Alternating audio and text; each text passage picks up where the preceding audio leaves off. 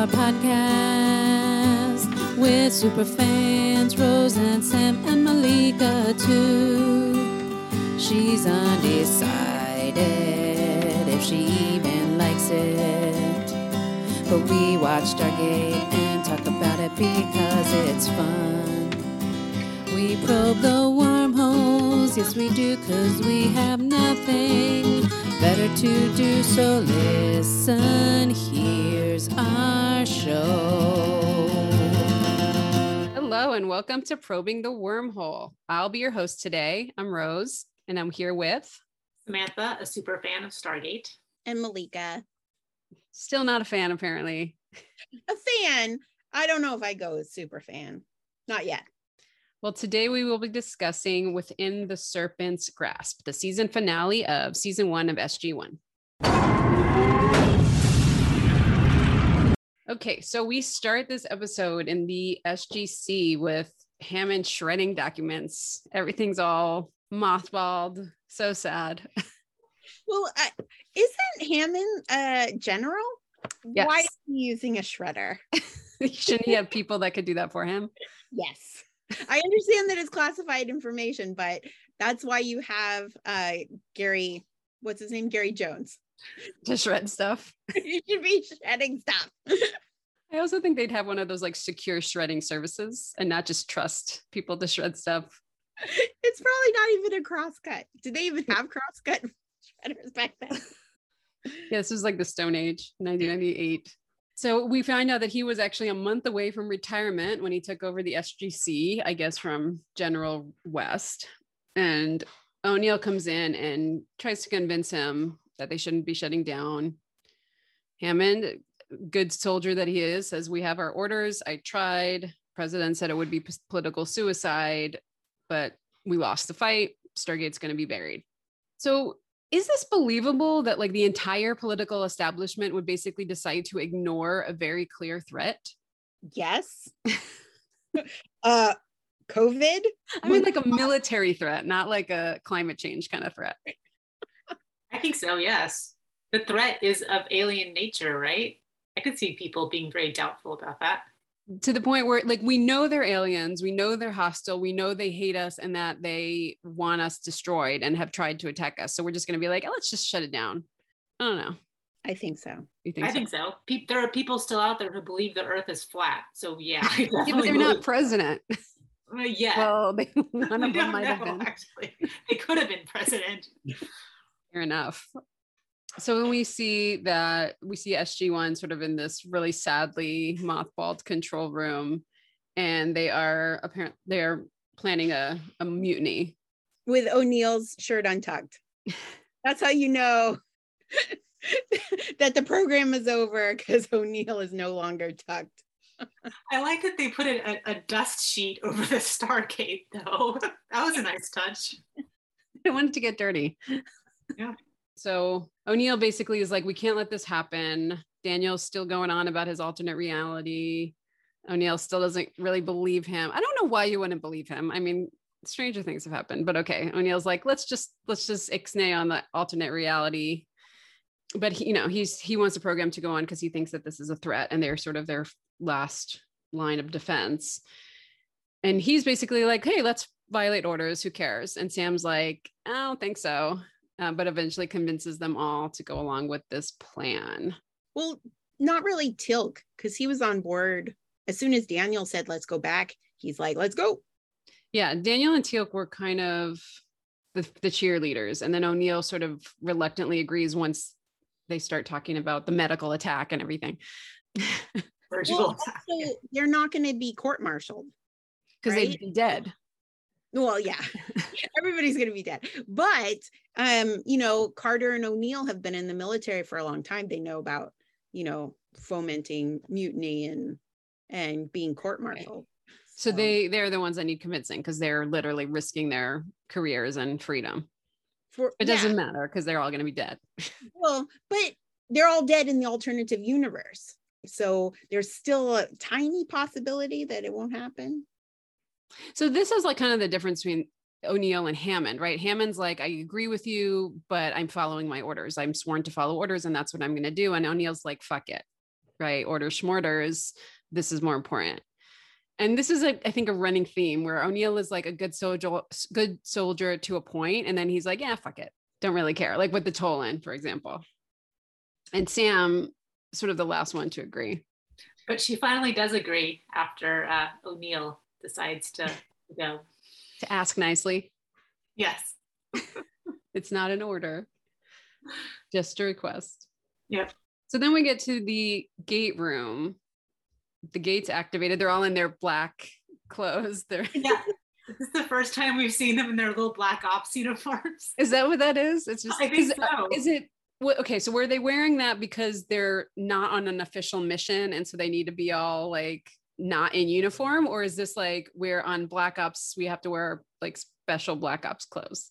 I think it's because they they're gonna go they're gonna be sneaky. They're gonna sneak around. They need their sneak around clothes. And shouldn't it shouldn't it be harder to like leave the planet without permission? Yeah, how did they get into the gate room? Why is it empty? Where is Walter? And how does the, the the base not hear this Stargate starting to, you know? Well, they did. Love. They did, remember? And they heard it going, and then they all started running down the hallway. And I, I guess Daniel Carter, I don't know who, closed and locked that the door to the gate room. Yeah, well, Carter does her fancy. It's always like Carter's hacking whatever, and that's her thing. She hacks stuff, so she can do whatever she wants. Fine. But like, okay, if if the gate is to the point where it's it's covered in a dust sheet, it's, shouldn't it be like taken offline entirely? I mean, if nobody's at the gate, people can still dial into it, right? So somebody should still be there, like watching it, monitoring it to put up that iris if necessary. It's not buried. You mean the sheet doesn't stop everything? Not a good plan. Not a good plan for gate security. Did you guys notice who uh, showed up finally after his uh, like year-long eye surgery? Ferretti. Yes. I was so excited about that. So I was like, Ferretti's back. Yeah. He survived and his eye's fine. Yes. But this is the last time we see him. I, I mean, I really thought Children of the Gods was the last time we see him. He was not remem- memorable for me in this episode, but I don't think we see him again. But he's apparently leading S G two. Good. Good for him. Yeah. So sometime between now and whenever he goes somewhere, doesn't come back. No. Okay, so we get all activate the gate because of extraordinarily poor gate security.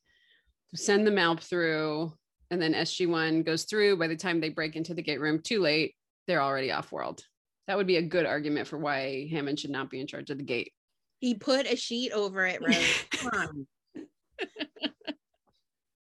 Maybe he really deep down wanted this to happen, and that's why he didn't unplug it. I like that explanation better than he's just completely incompetent, because I like Hammond, and I think that leaving the gate unsecured in this manner is unacceptable. So maybe he was like, everyone leave the gate room for half an hour because I said so, and don't look at it. Maybe and they even, they even sent the mouth through. I mean, they're in there for a good like twenty minutes. Yes. But they're wearing black. Nobody can see them, and they're sneaky. So they get to the other side, and also totally unguarded gate. Like, I mean, gates are really big deals, right? They're portals to other planets where there are hostile forces. Shouldn't they be guarded at all times, right? Just saying. They get to the other side, just gate left in this room that happens to be totally empty. Also, there's no security cameras on this ship. There's no like sensors. Like you could just walk around for hours and hours and nobody knows. But Teal'c said that nobody would be expecting them to come through this gate. Because, I mean, later on, we're going to find out that the coordinates are no good, right? As soon as they move away from that planet, you can no longer dial into this gate. Didn't they at some point try to dial out to, to communicate with that big ball? They didn't have to dial the gate to communicate through the big ball. But it used, it seemed to use the gate's energy. It was in the middle of the gate. Okay. It's just a place to put it, I guess. I don't know why it was in the middle of the cake. I thought it was pretty cool. I, th- I thought uh, the ball was pretty good S uh, S G I. C G I. C G I. Okay. I thought it was pretty good C G I for the ball. Later on when we find out what's can be can communicate through the ball, that wasn't so good. But the ball looked awesome, I thought. Yeah, I like the ball. But I just feel like with advanced, with something so advanced that you're like traveling like a thousand times the speed of light, you should have security cameras. I'm just saying. I mean, maybe it's just Goa'uld arrogance that they're so sure that nobody could come through that they don't bother. But I don't know. A lot of these problems could be avoided with some like very basic security measures. So they go in. This is where we find our Zats. And this is the first time we see the Zat guns, right? Mm-hmm. Yeah. Okay. So one shot stuns, two shots kill, three shots disintegrate. We've established the rules of the Zats. The disintegration thing is ridiculous. I really hate that they did that. I'm like, what happens to their body? Okay, so you object because of physics. Well, that's good. That's okay. I object to the physics. Okay, I can I can get the one shot shot the one shot stuns most people, but you can't guarantee that won't kill like like a frail person, right? Because right, right. You would get no. like if you're weak and one shot gives you enough energy, you might still die. And I wonder so, how much time. Yeah, that's the other thing. Because people get shot, like you get shot and then like a week later you get shot again, that still counts as two one shots. It doesn't count as a two shot. So what at what point does the energy dissipate enough that it won't kill you? And also the thing about the Zats that we will encounter later is it disables people for like widely varying amounts of time. So sometimes it just sort of is like a little uncomfortable and sometimes it knocks you out for like a full day. We'll have lots of opportunity to revisit the inconsistency of the, ga- the Zat guns. I was proud of myself when the credits rolled by and I saw Alexis Alexis Cruz's name. I was like, I know who that is. Got all excited. Same thing with Gary Jones. Like, I know him. You met Gary Jones. Did you actually meet him? No. Okay. We we just watched him for a couple days. So the engines engage. They get thrown backwards. Teal's like, uh, we should leave. So then they're going to dial home. Okay, why would they give up that easily? You you you. First of all, you leave Earth. You know it's a one-way trip unless some major shit happens. You're going to save Earth or die trying, and there is no third option, right? So the first tiny little setback, they're going to dial home where they know they're going to have nothing but a jail cell waiting for them. That makes no sense. You would think they'd if they had to get out of there, you'd think they'd at least dial somewhere else so that they could like figure out what to do next. Maybe they were going to send a message. And that's it, but but not come back. Maybe. I don't know. Didn't seem like that was what they were doing. But then they, they sent the mount back. So they that- did send the mount back. I think they did that to establish that the gate worked. And that when it didn't work later, it wasn't because it didn't work. And how, how is it that Teal'c can withstand the acceleration? That they can't. Well, he's like braced for it. Is he? But I'm like, how how much can you brace for that kind of disorder? Like, I think even if you're like braced for it, you still would fall down. Yeah, like, like think of Bart. I'm I'm braced for the Bart train to go, but sometimes I just fall. But maybe Jaffa have like extra heavy feet. None of the Jaffa fell over. No, they didn't even wobble. Yeah, they didn't. And uh, Teal'c didn't know what was coming the first time. And he still didn't fall over. Everybody else did. So they can't try to go home. They can't. Then starts the hiding, sneaking phase of the episode, which lasts quite a while. The Jaffas come in with their cobra heads. The, mu- the movie music plays.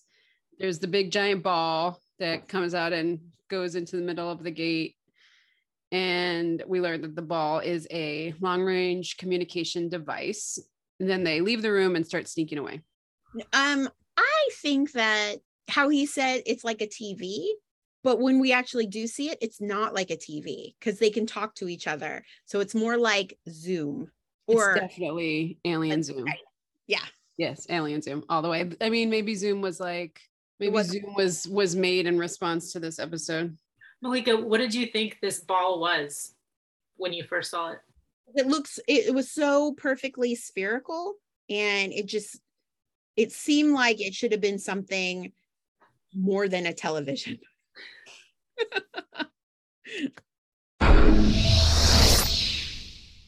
So we're back at the S G C. They find out, Hammond finds out, and Gary Jones tells him that um, S G one went to the coordinates from the alternate reality. Ferretti is there again. Yay, Ferretti. And he, leader of S G two, wants to go after them. Everyone's, you know, Hammond doesn't seem all that inclined to come bring them back. He kind of wants, you, you get the impression that he wants them to do what they whatever they were going to do, doesn't want them to come back just to be court-martialed, doesn't want to officially send Ferretti, but doesn't seem, seems to consider it. S G one's still sneaking around. I like their little formation sneaky things that they're doing. On the ship? Yeah, it seems very official what they're doing. They're very official. They do the like run and two person and then two yeah. people and looking both ways. It's very clearly military tactics. Even Daniel looks good, even though he's had what, like a couple of hours training to do this. At this oh, yeah. point, he's been on the team for like a year. Yeah, yeah. Still, it's not that it. It's like real training. Like later on, we're gonna see him shoot the two guns with both hands, and he like murders a two Jaffa and then like hides behind a column all in one swift motion. I'm surprised there wasn't a somersault in there. There should have been, but that was awesome. That was awesome. I was like, what does Daniel be doing in his off time? So they realize they are on a ship, not a planet. They're in hyperspace. We do see Ferretti and the team ready to go, officially on the mission to bring them back for court-martial, unofficially to back them up. We don't see Ferretti and his team again for the rest of the episode, right? Well, they're locked out, right? So they or they can't go to those coordinates. So right. They try to go and they can't go. Okay. It won't it won't lock them. So S G one's on their own. And then we go back to the ship, and Teal'c had never seen a ship like this. So to me, the it seemed like the technology in the like less than a year that Te- Teal'c has been gone, Goa'uld technology has really furthered a lot. Like he's never seen this kind of ship. He's never seen this kind of hyperspace. Did they just develop all those things? Yeah, that was my question too. But you know, he does later on talk about all he can fly is the Death Gliders, right? So I think that new technology, new ship technology, probably new weapons are also kind of out of Jaffa pay grade. So maybe this stuff was already in the process before Teal'c, before he left. This stuff might have been in the pipeline already and he just didn't know. Also, I didn't understand why he's only qualified to, to pilot the Death Glider. Like we see him later piloting other ships and knowing exactly how to. So maybe he just wasn't officially licensed for those. But he was prime, right? Prime he was prime, right? He should have known how to do that. I agree. Maybe Apophis didn't like to travel. Maybe he was like a land prime, not an air prime. Maybe there's also like underwater primes. What what land stuff do you do? Well, him and um Bra'tac, him and Bra'tac just like hang out, like on the ground fighting, because he's good fighting at, on the ground. He's just not as good fighting in the air. He just do gate travel. Yeah, maybe he's a gate gator, not a piloter. But he's first prime. He should know everything. A little inconsistent for me. So they find the Death Glider Bay, and they're like, "Shit, this the, the, we're going to Earth. This looks like an attack on Earth." And Sam estimates that it would take them at least a year based on the coordinates of the planet and the speed that Teal'c estimated these ships could go. Which turns out to be way off. Okay. Yeah, she was calculating it based on ten times the speed of light. Is this before or after Carter kills somebody? Who does she kill? She kills that, a guard.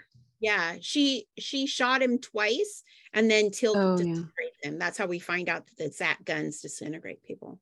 Yeah, this is after. She didn't seem too bothered by that. No. Absolutely not. There was no like second thought. She was like, bang, bang, you're dead. So then we see, oh, your turtle priest. We see your turtle priest, Malika. I'm sure you were happy about that. I did. I put that in my notes. I don't think we ever see priests on motherships again, but we see them. Okay, maybe because it's this, there's a sarc- sarcophagus. There's an actual Goa'uld on the ship. So there's a sarcophagus. Turtle priests are doing their thing. We see Apophis appear on the ball and he will wipe out the scourge of the Tauri until he returns, follow the or- orders of his son. And then we get the big reveal of the sarcophagus opening and Klorel slash Skaara appearing and everybody bows. So the Goa'uld in Skaara is the child of the Goa'uld in Apophis? Yes, because he seeded the Queen Mother. Okay. Who I guess is like a Hathor type right. Goa'uld. Right. Okay. Yeah, it's, and we never really see this again, but this like family structure that like your litter, I guess you can consider yourself. What about like with Hathor, when Hathor, she's giving birth to like dozens and dozens of baby Goa'ulds. Are those all her kids? And she's going to identify all of them and find hosts for all of them and treat all of them like royalty.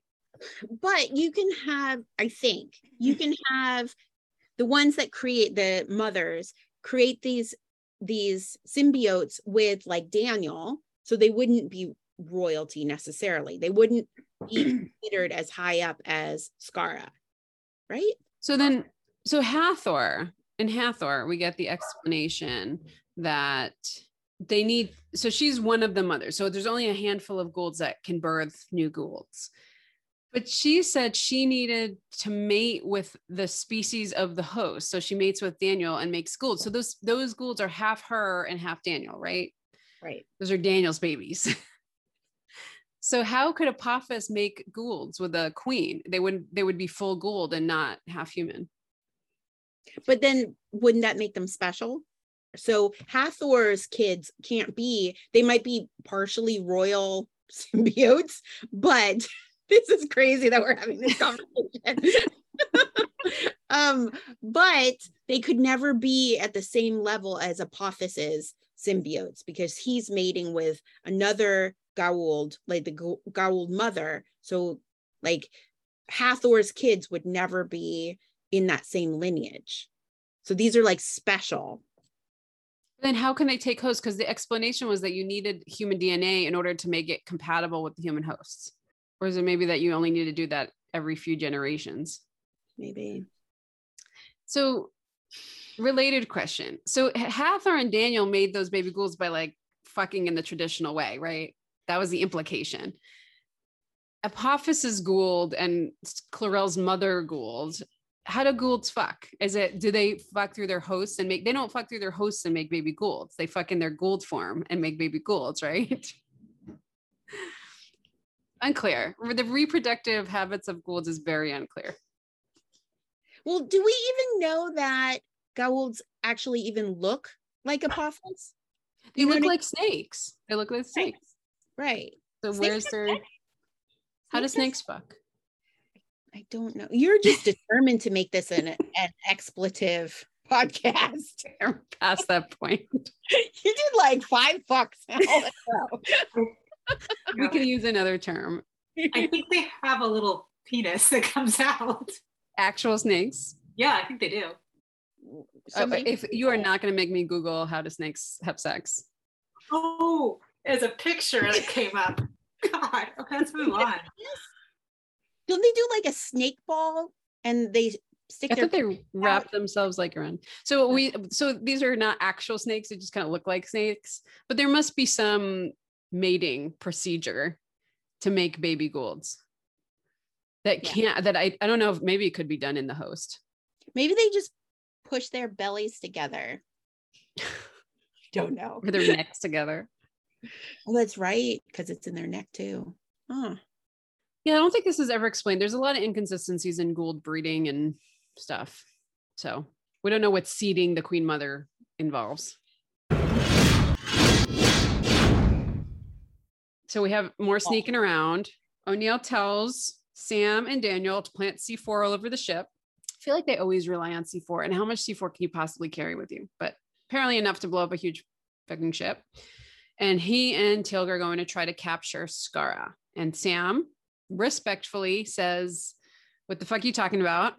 You are making an emotional decision. And he says, you're right. I'm still doing it. I know you have things to say about that exchange, Sam.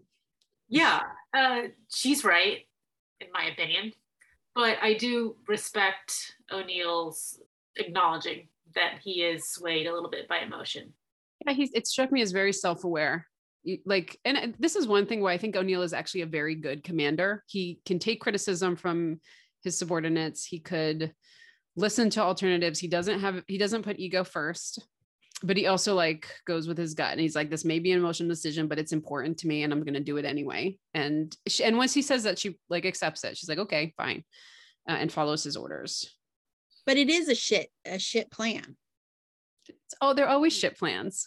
The plan of like, how many Jaffa do you think are in that ship? Like at the end of the episode, you see the size of that ship. Hundreds, right?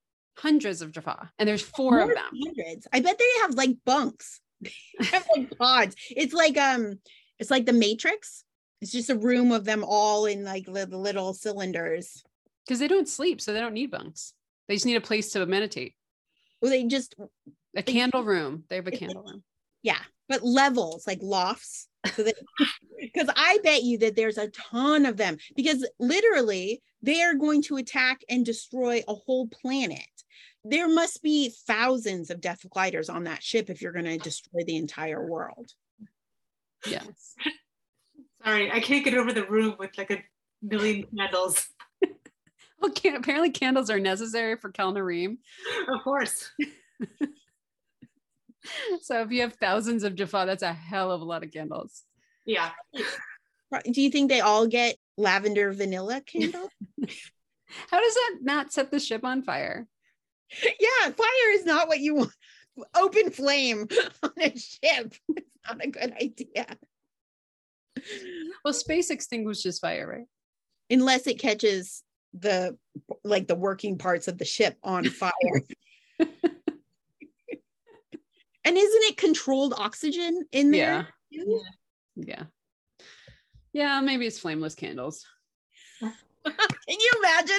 They do their meditation and they're all peppy after their meditation, and then putting the little um flameless candles on the recharge thing. For the next I'm just picturing like the sauce, the Costco-sized pack of little tea lights. Exactly. They must load up the ship before they leave. But I mean, he is right in the sense that it is strategic. I mean, he wants he wants to save Skaara, but his th- feeling is if they can capture Skaara, maybe he could reach him and appeal to him um, to fight through Klorel's control. Like, what was her name from Thor's hammer? And Sam's like, okay, fair enough. What's our contingency plan in case your brilliant scheme doesn't work? And he's like, basically, let's blow this shit to hell. I just find it hard to believe they have enough C four on them. It's not like a nuclear bomb. I mean, C four is like a mild explosive to like stop that whole ship. But Sam does have some good ideas. It's like she st- strategically places them on things. Combustible places. Yeah. So we go to the sarcophagus room. Klorel is there. O'Neill and Teal'c take out a whole bunch of Jaffa really freaking easily. And Teal'c grabs hold of Klorel before he can use the ribbon device. And Klorel does his Goa'uld thing. You'll die a painful death, yada, yada. Um, and then they lock themselves in the room, which I'm not sure what their plan to get out is. They just like sealed themselves in the room. They really, I mean, O'Neill wanted to give them enough time so that he can like talk Skara's brain, his old brain, into coming back to the forefront and taking over the, the symbiote. It's the not a great plan. It's really, because like, I mean, first of all, they've never seen that work. He, they just know it. And Kendra didn't say she was able to like fight the control and take back her body. She said she was able to like plant suggestions enough to get the Goa'uld to go to, to that planet. And so I'm like, what's your end game here? Like to reach Skaara, and then what? You're stuck in a room with him on a ship full of Goa'uld that's headed towards Earth. So it felt like it wasn't exactly thought out. I guess they want Skaara to then act as Klorel. Yeah. I mean, that's a good plan. But you're going to say to him, Skaara, do you remember me? And he's going to be like, oh, yes. It seems like it might take a little bit longer than that. And I don't know if talk therapy is the way to go. And like, what, so, and then like, uh, there's no, there's no evidence that he would then be able to like have full control of the body, right? Like, yeah. So it seemed like I could, I could have seen like taking him and like kidnapping him and trying to deprogram him or whatever, taking him back to the S G C and see if they can remove it.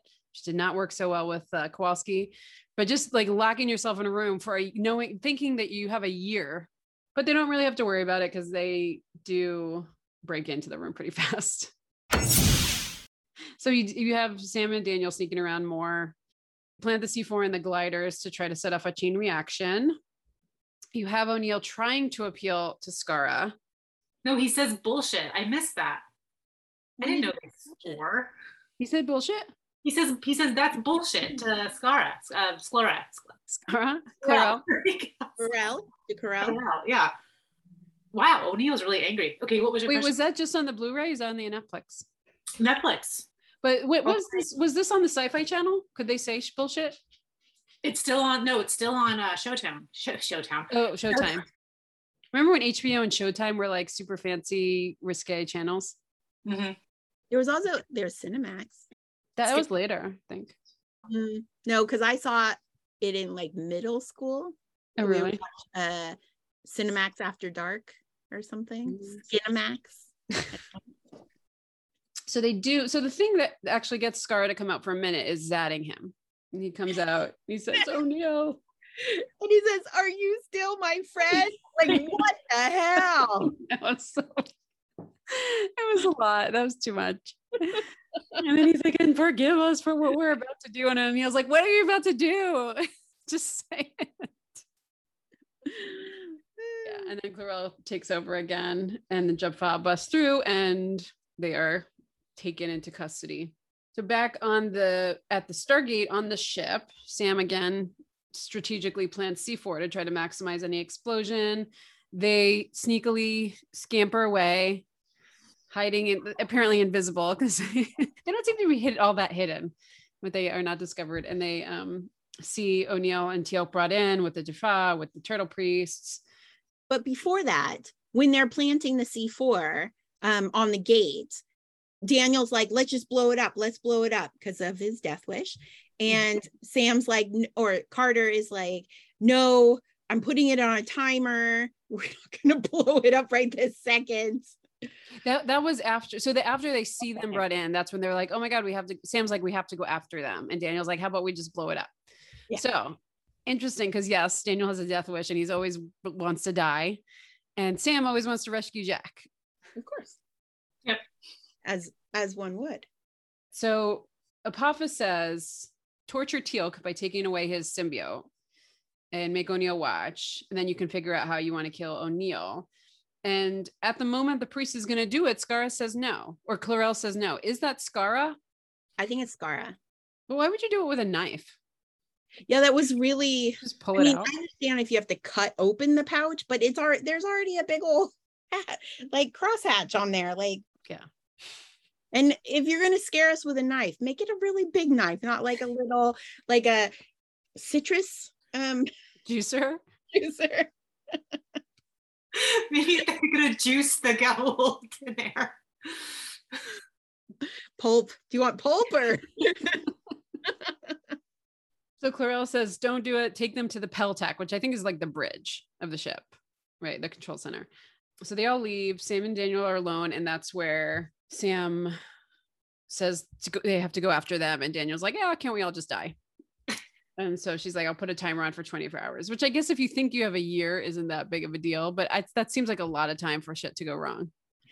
Yeah. Then they are on the Peltac.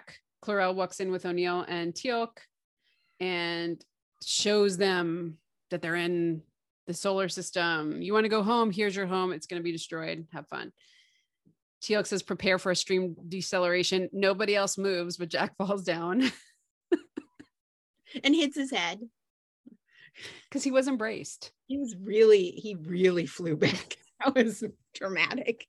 Then we have back on the S G C, Hammond, and everyone is realizing that what Daniel saw is actually going to come to pass. There are blips on the radar screen. Hammond says Daniel's lucky that he's not here to see his nightmare come true again. You know, there's that I told you so in there. He gets on his red phone and then they they turn the S G C into the command center. So, and then we see that we see the Jaffa getting into gliders, presumably about to attack Earth. Okay, so um, you guys might want to pull this up. You don't have to do it right now, but when one of the the first glider, the closest glider, yeah, he's like, Ray's in the room. You know, I always see that. I always wonder what he's doing. Because he's not touching anything. He's just literally like, I had to, I played it three times because I was like, that is not what I'm seeing right now. It was awesome. Rose, you have to go back. And I'll look. go back. I didn't notice that. It was awesome. But so, okay, so you're turning the S G C into the command center.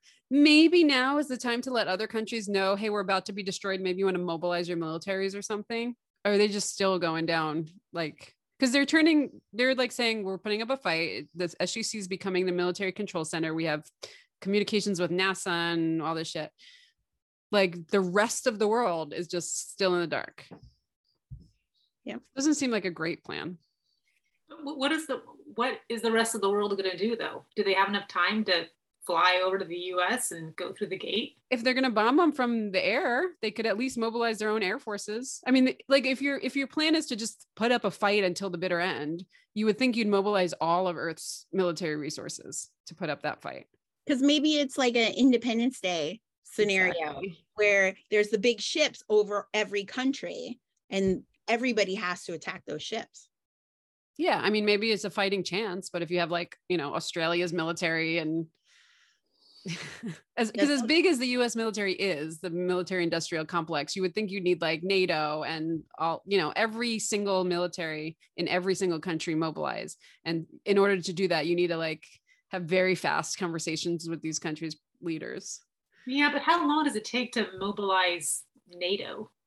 Is I think it, you can mobilize pretty fast. Isn't that the whole point? That you can respond to a threat really fast? Don't you, have you seen the movies where they're like running to the the air the airplanes?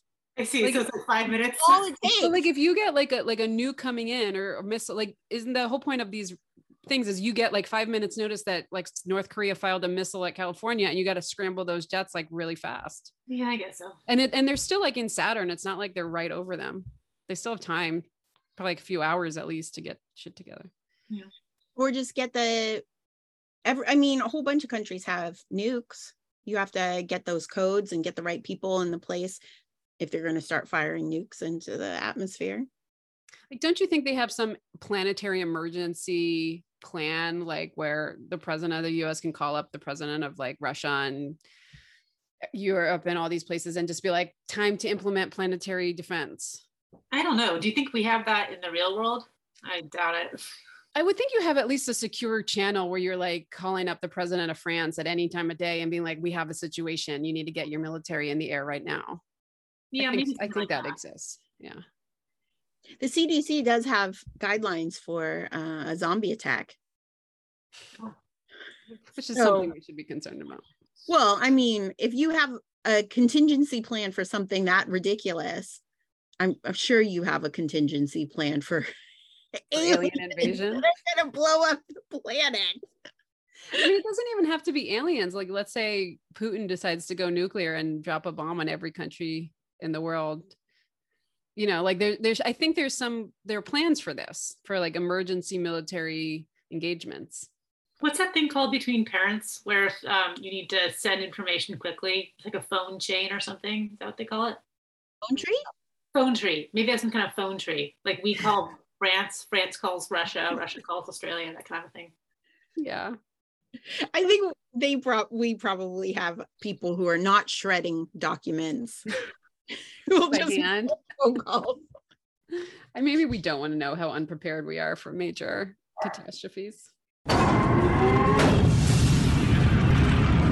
We have Sam and Daniel sneaking around the hallway, throwing that smoke grenade, taking out a whole bunch of Jaffa again. These Jaffa really need to, they're like stormtroopers, right? They just are really bad at their job. And take out all the Jaffa, find Daniel and Teal'c, free them. Daniel gets his face waterfalled. Like for a long time. Like O'Neill really took his time shooting Skaara. Daniel already has mental health issues. Yeah. Like, let's talk about how fucked up it is that O'Neill is the one that has to kill Skaara. I mean, like, dude, so this there's a running theme in this show of like making the characters destroy the things that are most important to them. And it's like so cruel, right? And so Skaara is the stand-in, like we established this in the movie. Skaara is the stand-in for O'Neill's dead son who died by gunfire. And you're saying, shoot that stand-in son personally. Like fucked up. Well, here's my question. Why did he have to kill him? Why can't you just shoot him? I don't know, in the hand. He's it's not like he's really far away from him. You know what I mean? Or in the leg. Why do you have to literally take a kill shot? I think they couldn't risk it. I mean, Teal'c was right. You have to, but I don't, why couldn't Teal'c shoot him or Sam or Daniel? Oh, Daniel was being waterfalled, but the other three of them, like, why did it have to be him? Was did he the Teal'c, only one with a clear shot? Did Teal'c have a weapon? I thought they took away his weapon. I can't remember who had a weapon in that room.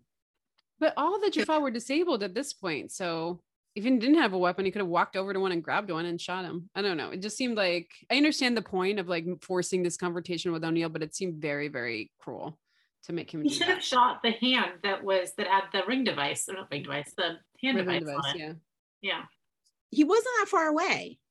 Or okay, Sam. Sam's a really good shot. Yeah. Yeah. So Skaara dies. So we yeah. think. What? Skaara dies. Right. Yeah. We'll see. Well, he, you know, he takes his last breath, whatever. So they're implying that he dies. They see O'Neill has no time to mourn because they see Earth in the window, and that's when you get their pan out and you see how big the ship is and all that. End of episode. Not just how big the ship is, the fact that the ship has its own pyramid on top, which seems really aerodynamic to me. There's no air in space. There's no, yeah, there's no air in space. This, like, you can make a spaceship any shape you want, right? But, oh, it has to be shaped like a penis. didn't, didn't Elon and, and Jeff Bezos? Yeah, but no. When you're going, I understand there's no air in space, but you're going what a hundred, a thousand times the speed of light.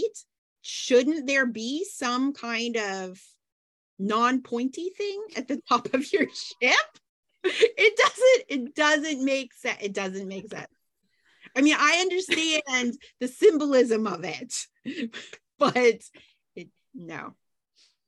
So I think the problem is in the movie, they established that the motherships were pyramid shaped to land on the pyramids. And I think so. I think they're kind of stuck with that shape. Because of no, that. I understand that. I totally understand that. I thought that was really cool that the actual ships that come down actually land on top of the pyramids and are shaped like pyramids. This was like a symbolic pyramid in a ship, because you could see all the rest of the black ship around it, and then just this pyramid sticking up in the middle. I think it is. Uh, yeah, I don't know. Maybe it's like their new design, and they just kept the same look from it. It's lame. That's what I'm saying. So this is a cliffhanger. This is the season ender, season finale. What do we think happens? Episode one of season two. I'm, the, I'm, me and Sam are not going to answer this question. Yeah. Malika, you, this is all you. Okay, so this is, I know exactly what's going to happen. The timer is going to go off and it's going to blow up everybody and everybody's going to die. And then what and, do we do for the next nine seasons? There is no next nine seasons. They're pretending. This is like um, a false flag operation. So there is no, it looks like uh, season two, episode one, but really it's just ten minutes of the ship blowing up and everybody's dead. And that's the end of the series. Whole thing. I think that, that that something's gonna happen and Earth is not gonna blow up. I'm just guessing. That's that's a reasonable considering that um doesn't Amanda Tapping, she said that she comes back in like for two seasons in Atlantis. Atlantis. So I'm thinking she makes it out of this.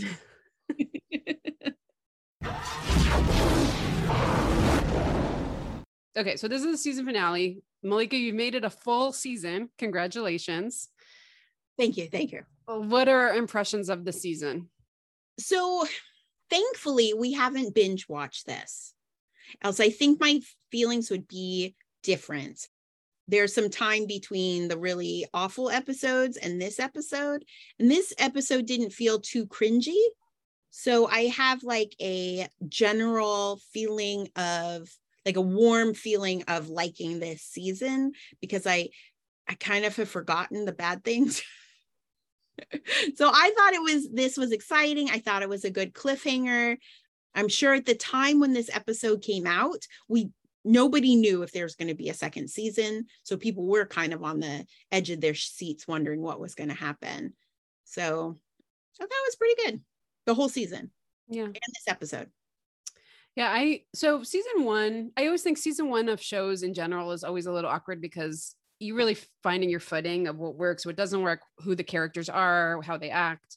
And I think I think there's a lot of missteps in season one. I mean, Emancipation being like the one that really stands out, but there's I, there felt like moments, there's plot holes that I feel like get a little bit more smoothed over. I mean, there's always plot holes in a show like this, but they're not as glaring. You have the relationships that are just starting to get fleshed out and they really aren't there yet. And you have the characters acting in ways that I find inconsistent because they don't really know who they are yet. And that gets better. So season one is like, there are some really good episodes, but for the most part, it's not definitely not one of my favorite seasons. So I'm really excited to be moving on to season two, which has some good stuff that I love. What about you, Sam? Mm-hmm. Season one is just about the setup for me.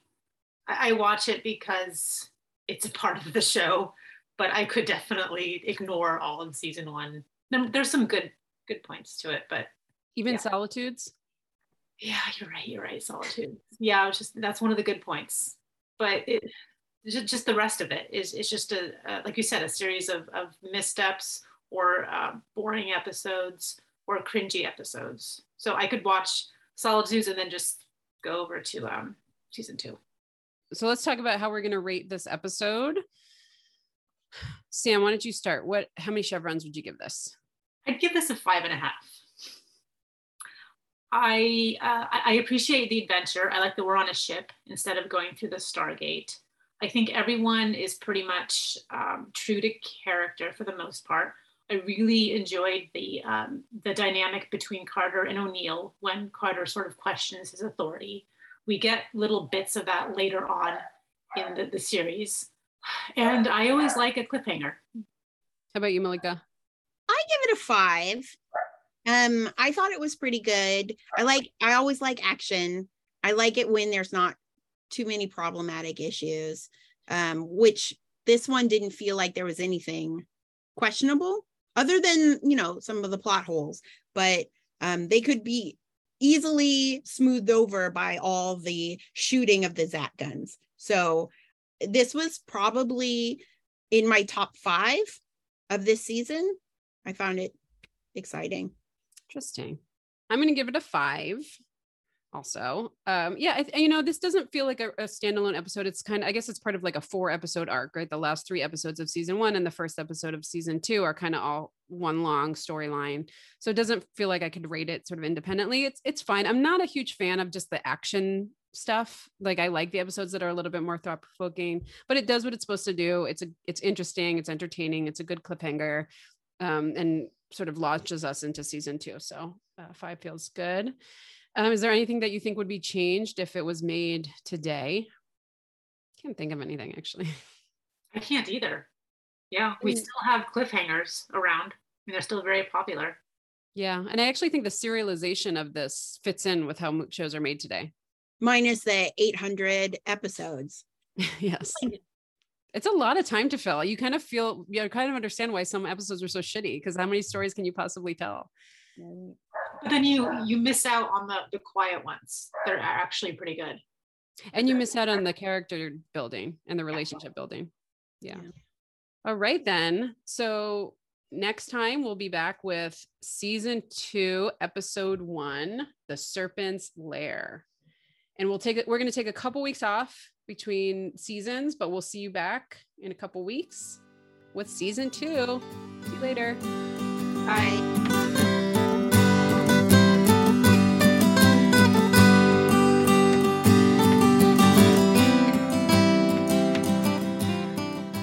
You are not going to make me Google how do snakes have sex. Please like us. Oh, and follow us on Instagram at Probing the Wormhole, or Twitter at Probing the Wormhole, or Facebook at Probing the Wormhole. You can also get in touch with us at our website, probing the wormhole dot com.